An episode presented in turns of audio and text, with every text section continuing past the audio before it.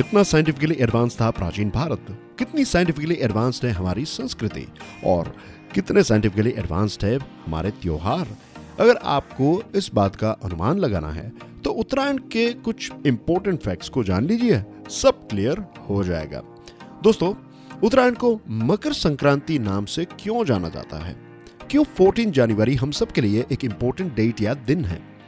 आज हम जानेंगे उत्तरायण के हिस्टोरिकल जियोग्राफिकल स्पिरिचुअल और इकोनॉमिकल इंपॉर्टेंस के बारे में। Space science plus earth science plus mythology is equal to Makar Sankranti.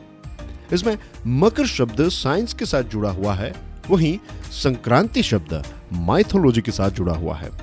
धार्मिक ग्रंथ के अनुसार देवी संक्रांति ने इसी दिन पर संक्राशुर नाम के एक राक्षस का वध किया था। इसी घटना को संक्रांति कहा गया है। अब रही बात मकर शब्द की तो इसके पीछे जुड़े हुए साइंस को समझ लेते हैं। दोस्तों, पृथ्वी की उष्ण कटिबंधीय क्षेत्र की नॉर्दर्न लिमिट है 23.5 डिग्री नॉर्थ और इसकी सदर्न लिमिट है 23.5 डिग्री साउथ। दक्षिण गोलार्ध की इसी 23.5 डिग्री साउथ लाइन को मकर रेखा कहते हैं। होता यह है कि हर साल 21 दिसंबर को सूरज की किरणें मकर रेखा के ऊपर डायरेक्टली गिरती हैं। 21 दिसंबर यह एक ऐसा समय भी है जब सूर्य उत्तर की ओर धीरे धीरे बढ़ना शुरू करता है। लेकिन हर साल 14 जनवरी से जियोग्राफिकली स्पीकिंग एक खास बदलाव देखने को मिलता है। हमारे देश भारत में इसी दिन से ठंड अब धीरे धीरे कम होने लगती है।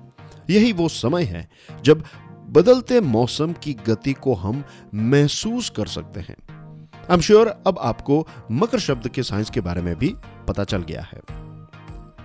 स्पिरिचुअल पॉइंट ऑफ़ व्यू से बात करें तो बहुत सारे आध्यात्मिक लोगों ने कहा है फोर्टीन जनवरी से ट्वेंटी फ़र्स्ट मार्च का जो समय है, ये आध्यात्मिक रूप से एक बहुत ही इंपॉर्टेंट समय है।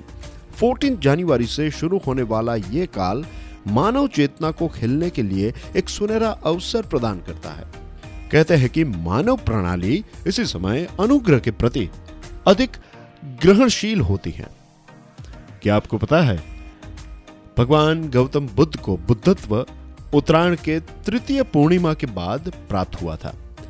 भीष्म पितामह ने भी इसी दिन को अपने देह का त्याग किया था, क्योंकि इच्छा मृत्यु वरदान वाले भीष्म पितामह इस बात को भली भांति जानते थे कि यह समय उनकी आत्मा को परमात्मा में विलीन होने में बहुत मदद कर सकता है। भारत में ऐसे असंख्य साधु संतों ने भी इसी समय, इसी काल के दौरान बुद्धत्व प्राप्त किया है। इकोनॉमिकल पॉइंट ऑफ़ व्यू से बात करें तो यह फ़सल का समय है और यही कारण है कि इस अवधि के दौरान कृषि फ़सल शुरू होती है। दक्षिण भारत में मनाया जाने वाला त्योहार पोंगल भी एक फ़सल का त्योहार है। परिवारजनों के लिए खाने पीने की चीज़ें, कपड़े, पतंग वगैरह खरीदना इकोनॉमी को भी एक नया बूस्ट देता है। त्योहार हर किसी को थोड़ा बहुत व्यापार, थोड़ा बहुत पैसा कमाने का भी एक अवसर प्रदान करता है। तो दोस्तों यह थी उत्तरायण के साथ जुड़ी हुई कुछ इंपॉर्टेंट इंटरेस्टिंग बातें। Thank you very much for listening to this podcast कल फिर सुबह छह बजे मिलेंगे। तब तक के लिए जय हिंद।